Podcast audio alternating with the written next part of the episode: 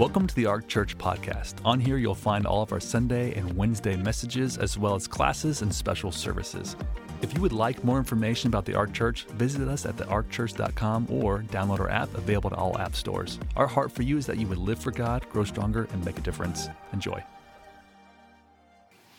Well, as always, it's always an honor and a privilege to have the opportunity to be able to share in one of our uh, morning services. And, and I'm so thankful for Pastor Allen and Miss Joy uh, giving me the opportunity. And, and how many of you guys know that we have the best pastors in the world here at the Ark? They are such a huge blessing. Our staff's a blessing, and all of you uh, have been a huge blessing to me. Have you ever, and I think I know the answer to this, but have you ever had a bad day?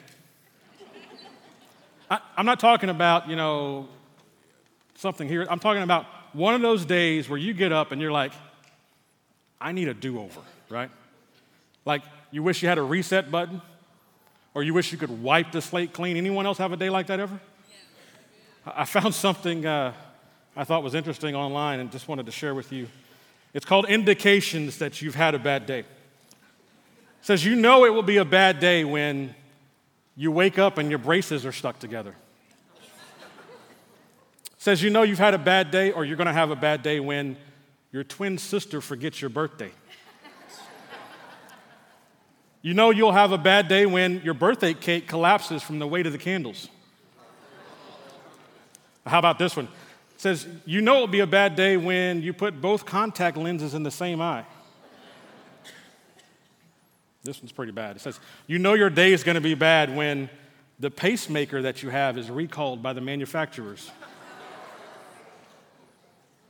Or here's one it says, You know your day is going to be very bad when your car horn goes off accidentally and remains stuck as you follow a motorcycle gang on the freeway.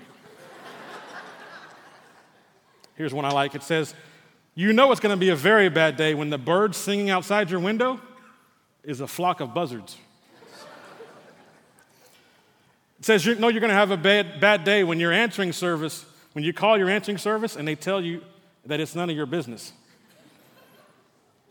Last two here, it says, You know your day is going to be bad when your income tax check bounces. and finally, you know it's going to be a bad day when you see a 60 Minutes news team waiting for you at your office. I think we all have bad days. You know, and as I was putting this together, I thought about one of the days in my life that was very bad. Happened when I was 19 years old. How many of you know that 19 year olds know everything, right? We know everything. And when I was 19, you know, I knew everything. And I remember my, my mom and my dad were always on me. You see, I, I, I took this whole concept of faith a little too far. You see, whenever I drove my car, I never put gas in it. And so um, it, it always would crop up and hurt me in the wrong times. And so this one particular day, uh, my dad had his car was in the shop and he was going to need me.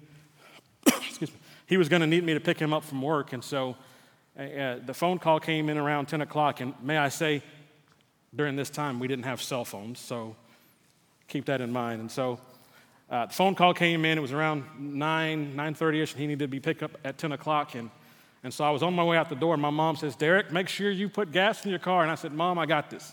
Don't worry about it, I got this. So I started off to go get my dad, and I didn't have it because I ran out of gas halfway to get my dad.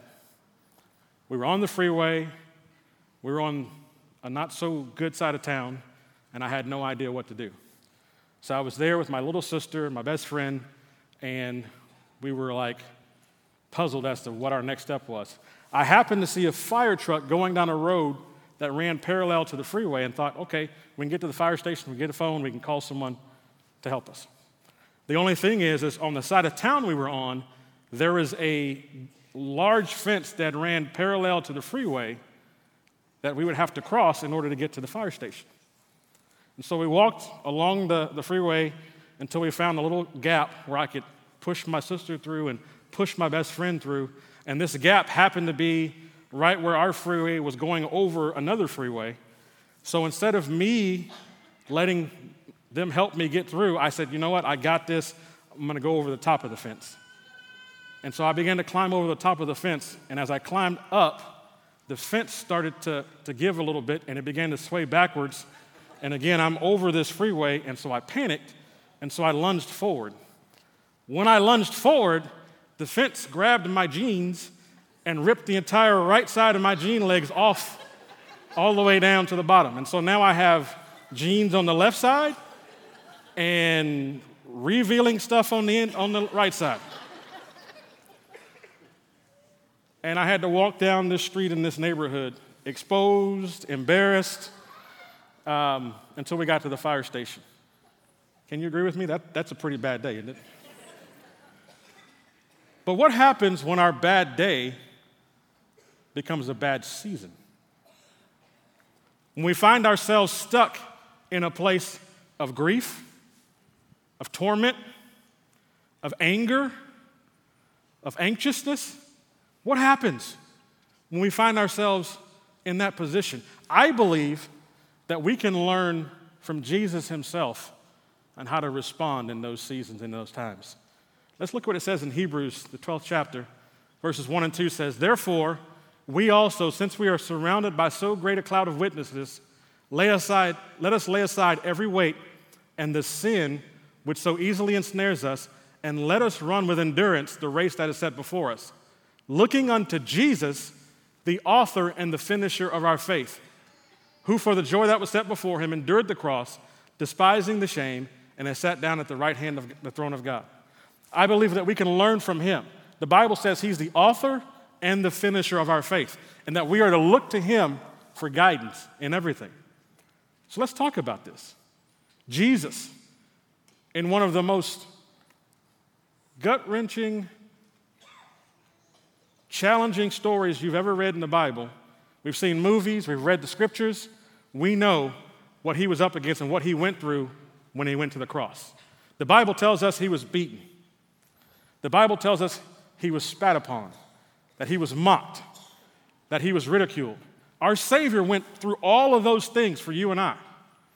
But let's unpack it a little bit and let's learn from him on how we can respond when life gets tough. The first thing that we see early on is that Jesus walked in forgiveness. Again, they beat him, they mocked him, they spat on him, they took his things. This is Jesus. And they're doing this to him. But he responded accordingly. In Luke 23 34, it says, Then Jesus said, Father, forgive them, for they do not know what they do. You see, what we have to realize is God calls us and He models for us that we are to walk in forgiveness. Sometimes we are stuck because of what someone else did to us. But can I tell you, forgiveness, when you walk in forgiveness, you're not saying what happened to you is okay. But what you're doing is, is you're making a decision not to live your life in anger, not to be hateful about the situation, not to carry yourself in judgment, but to release the weight of it. Did you know science is catching up with Scripture? And science is now learning, and doctors are all saying that a lot of what ails us, a lot of the afflictions and sickness and disease, the root of it is bitterness, resentment, and unforgiveness. We've got to be willing to let things go. Jesus himself did it. He said, Father, forgive them, for they don't know what they do. And forgiveness is an act of faith and an act of trust. And understand, by having that spirit of forgiveness, Jesus, he was retaining control of the situation. When it appears he was being victimized by it, he was actually mastering the moment. When you and I can walk in forgiveness, we are taking a position of authority, position of power. Forgiving someone is not weak. Forgiving someone is actually strength. And so we have to be willing to let it go. The second thing we see when it comes to the experience on the cross is that Jesus was willing to take his eyes off of his situation and put his focus on others. You see, the story goes on to tell us that when Jesus was crucified, there were two others there with him who were being crucified also, two criminals.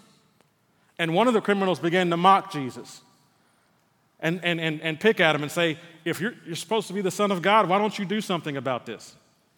But then the other criminal acknowledged who he was. And let's look at what Jesus says here in Luke 23. It says, And Jesus said to him, Assuredly, I say to you, today you will be with me in paradise. You see, Jesus took his focus off himself and put his focus on those who were next to him. And we have to be willing to help others. The criminals on either side of Jesus, they were experiencing the same kind of pain and same kind of agony he was. But rather than focusing, again, on his own pain, he extended his concern to them. Can I tell you? There are times where we're going to have to figure out how to be an encouragement to someone else. But you say, Derrick, I'm stuck. I'm in this loop. I got nothing. You have the Word of God. I remember in one of my darkest, most challenging seasons of my life, that's where I was. I remember thinking, I got nothing. I got nothing for you. People would come and they would tell me about where they were, and in my head, I'm thinking, yeah, I got nothing. I got nothing.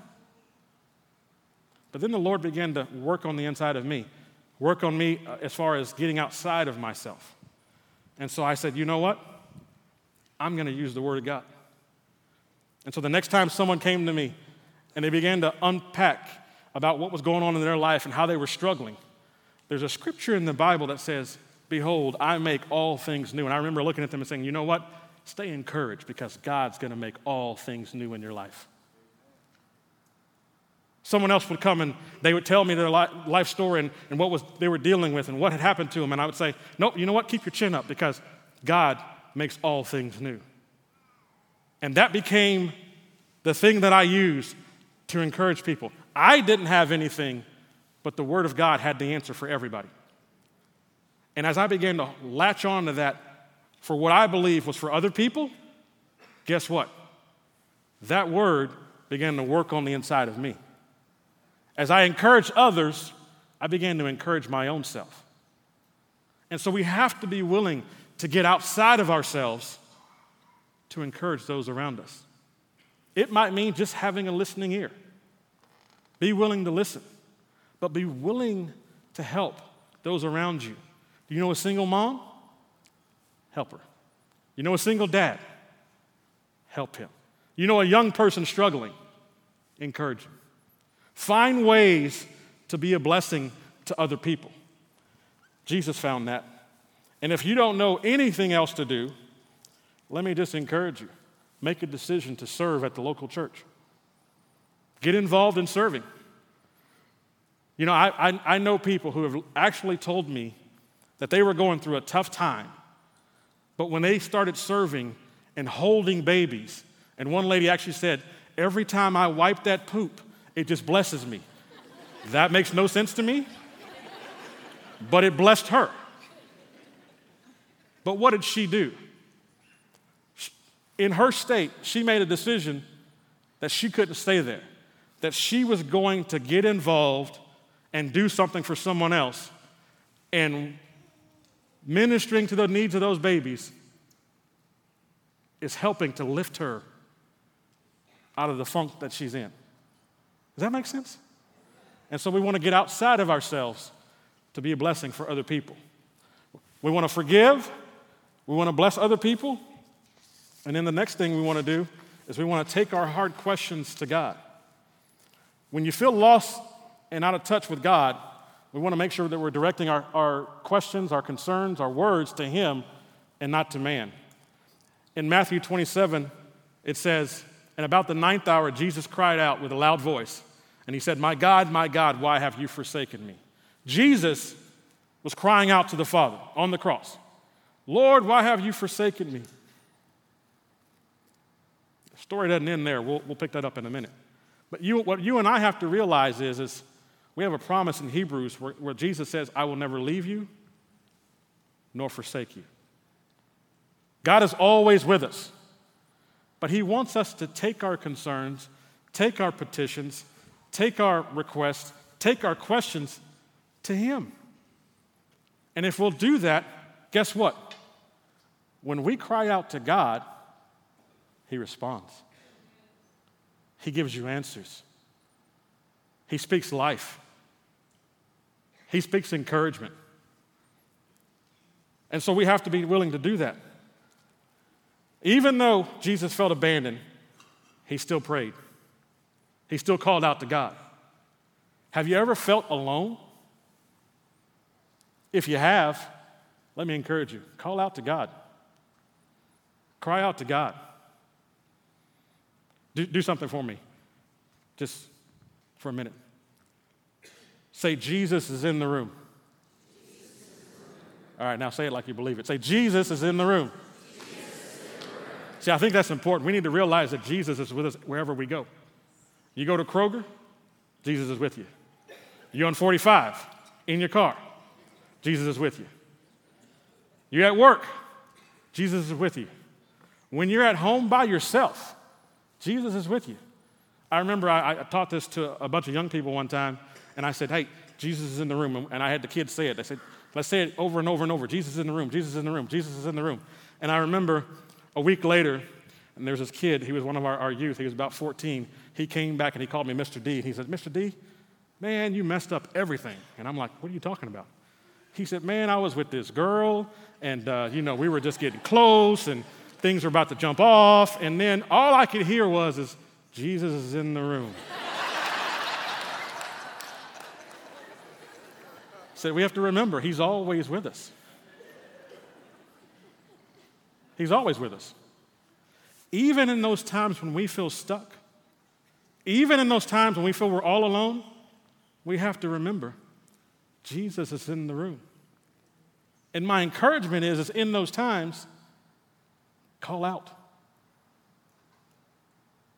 Speak out, and he will respond. Does that make sense, guys?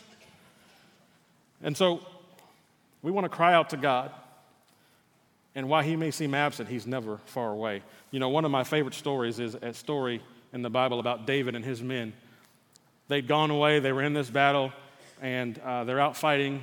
And when they come back home, all their wives, children's possessions, everything's been taken.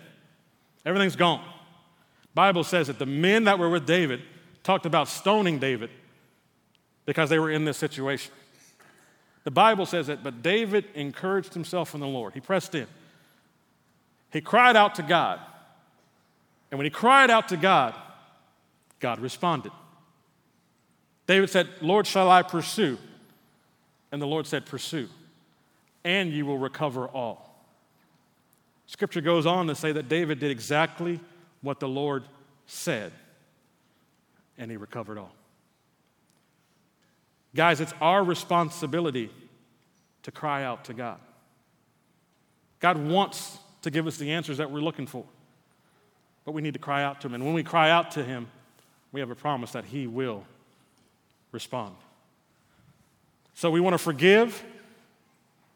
We want to look out for the needs of others, take our hard questions to God. The next thing we want to do is we want to be honest, honest and acknowledge our need for Him. We, have got to be willing to, to humble ourselves sometimes. Maybe you're like me, and maybe you have this mindset where you think, I can deal with it on my own. I can figure this out. I don't need anyone else. Guys, do you know that God never intended for us to do life alone? That we actually need one another? If you didn't know, now you know. We need each other. There is no one so spiritual to where you don't need someone. We're stronger together. We're safer together. And as the body of Christ, God uses us in a greater capacity together. But He needs us whole. And so we've got to be willing to acknowledge our need. In John 19 28, we see here, it says, earlier on, Jesus was offered a drink and he refused it, but now he, he says, knowing that all things were now accomplished, that the scripture might be fulfilled, Jesus said, I thirst. Earlier on, he refused it. This time, he accepted it. He accepted it because right after this, he's getting ready to make a declaration that changed everything.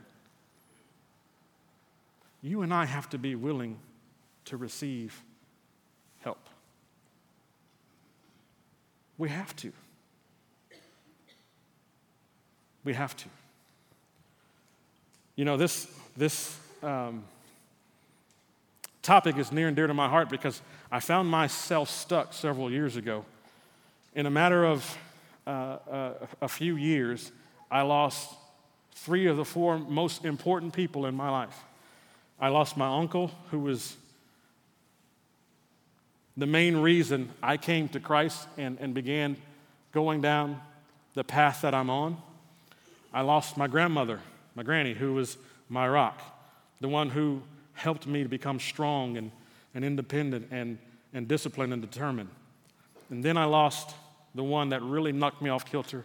I lost my mom, my mother.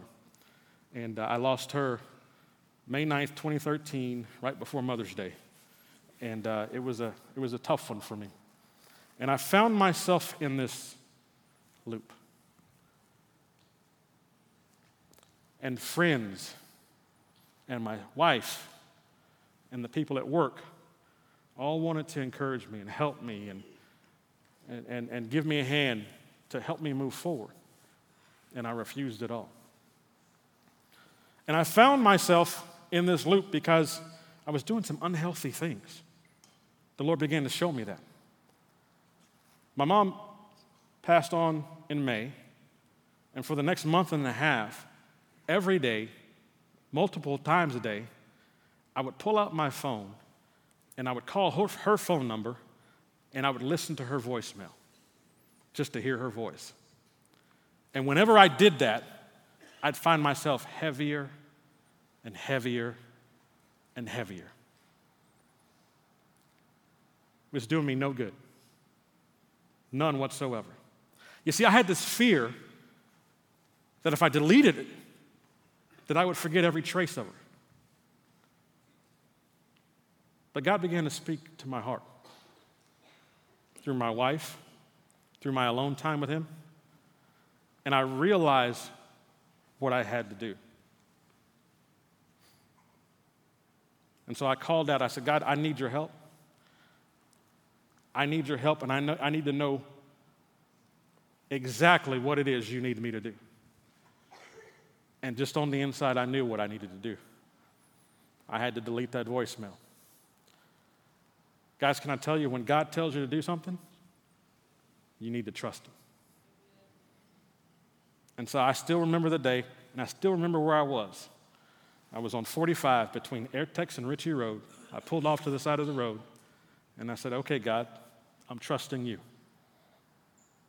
And I hit delete. And there were some tears in that car.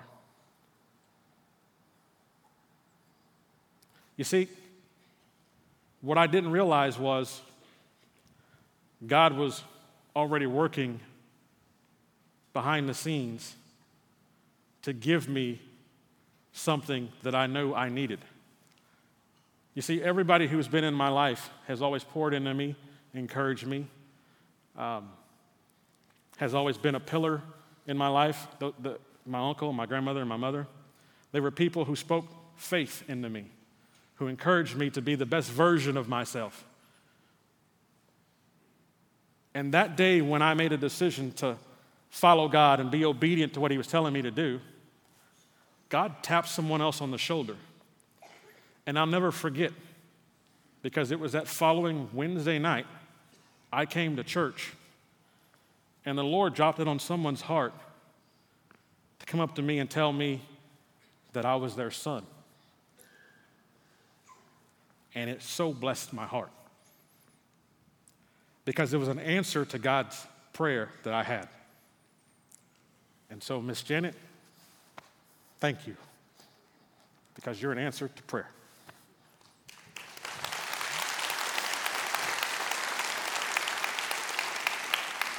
And I can tell you all of the things and more that I used to get from my mother, I get from this woman. Not because she needs to have another son, because she has three beautiful, successful, blessed kids of her own but she's following what the Lord dropped in her heart. Guys, if you're willing to trust the Lord, He will put you on a path that will bless you and that will keep you as you move forward. And maybe you're here today, maybe you've lost a loved one, someone who's been near and dear to your heart. Let me remind you of the scriptures. You see, they're gone, and, and I get that. But the Bible says that we don't mourn like those who have no hope. We will see them again. In my mom's situation, she was in a wheelchair my entire life. But I can tell you what, there's no wheelchairs in heaven.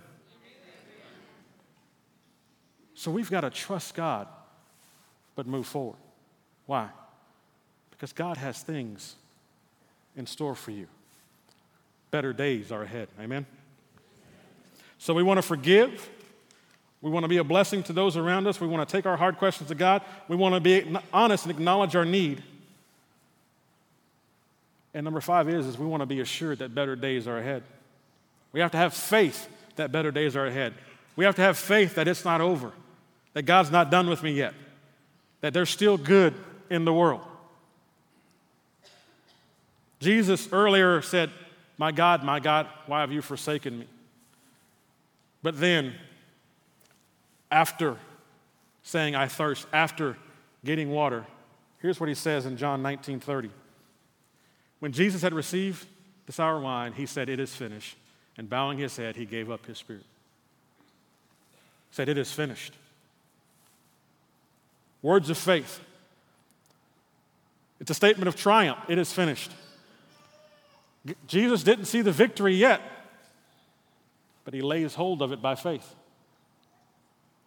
You and I need to be able to look at our situation where we're at and be willing to say out of our mouth, Lord, better days are ahead. Lord, I'll get through this, and on the other side of this, I'll be stronger. Lord, our family is going to be in a healthier place on the other side of this. When we can speak words of faith about our situation, it propels us into the things that God has for us. There's nothing that we have gone through or will ever go through that God's hand can't work in if we'll only have faith in Him. I ask you this morning is there any too, anything too, too difficult for God? Is there anything too difficult for God? Now let's personalize it. Is there anything too difficult for God for you? No. God can take you out of the situation you're in today and move you into a new season.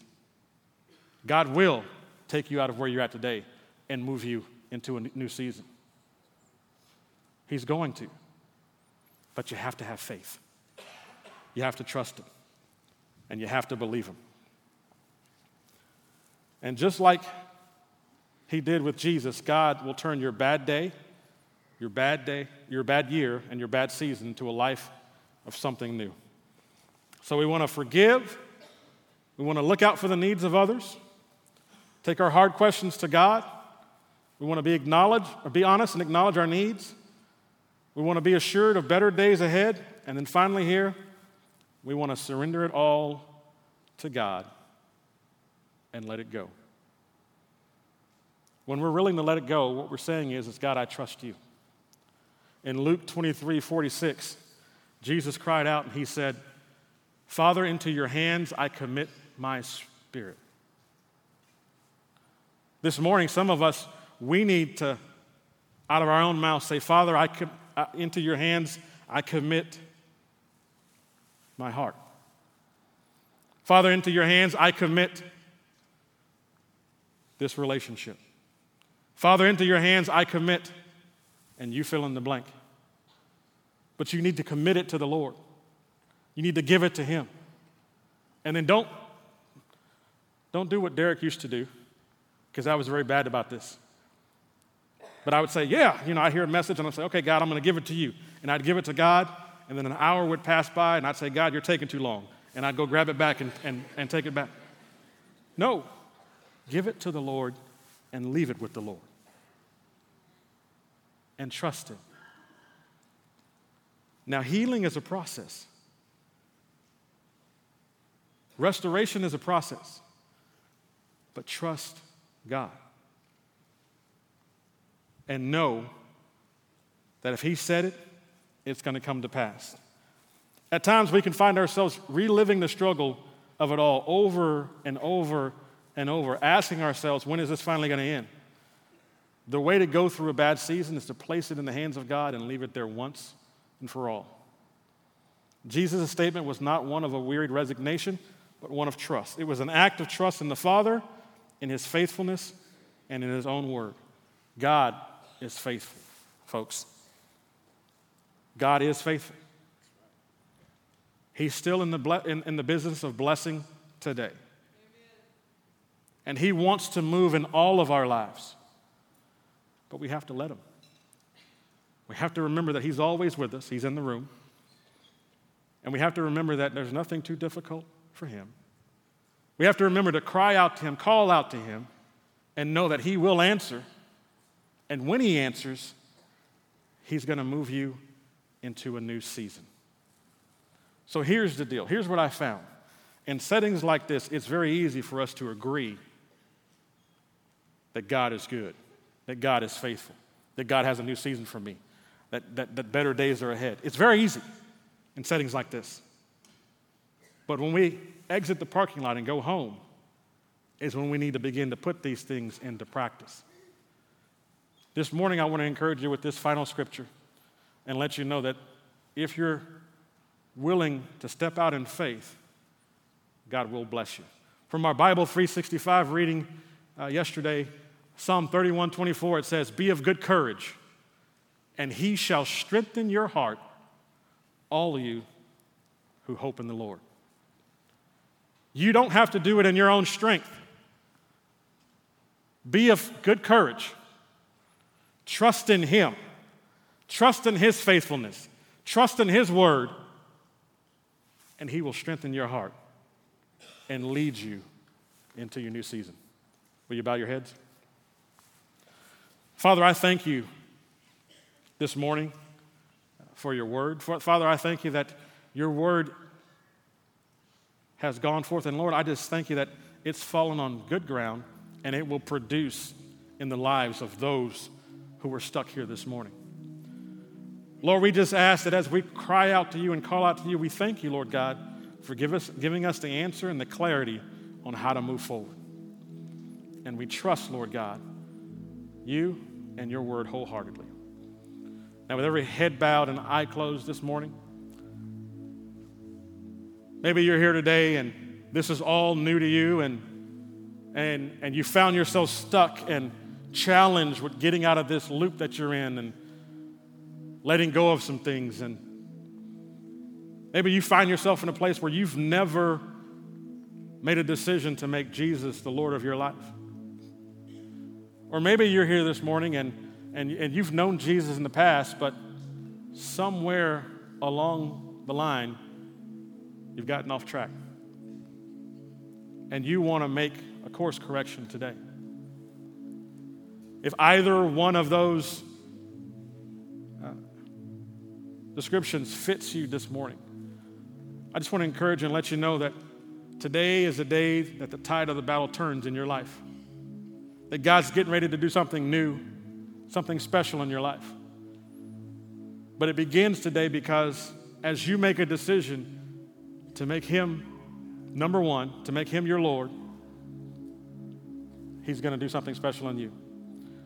So today, if you say, I want to make Jesus Lord of my life for the first time, or I want to come back to Him with every head bowed and eye closed, if, if that describes you, I'm going to ask you as an act of faith if you'll raise your hand and say, Jesus, Today is my day. Thank you. Thank you. I see those hands. Thank you. You can put those down. Lord, we, think, we, we just thank you for those hands. And, and today, as a church family, like we do every week, we're just going to say a prayer together. Just repeat after me. Say, Dear God, I know mankind needs a Savior, and I know I can't save myself.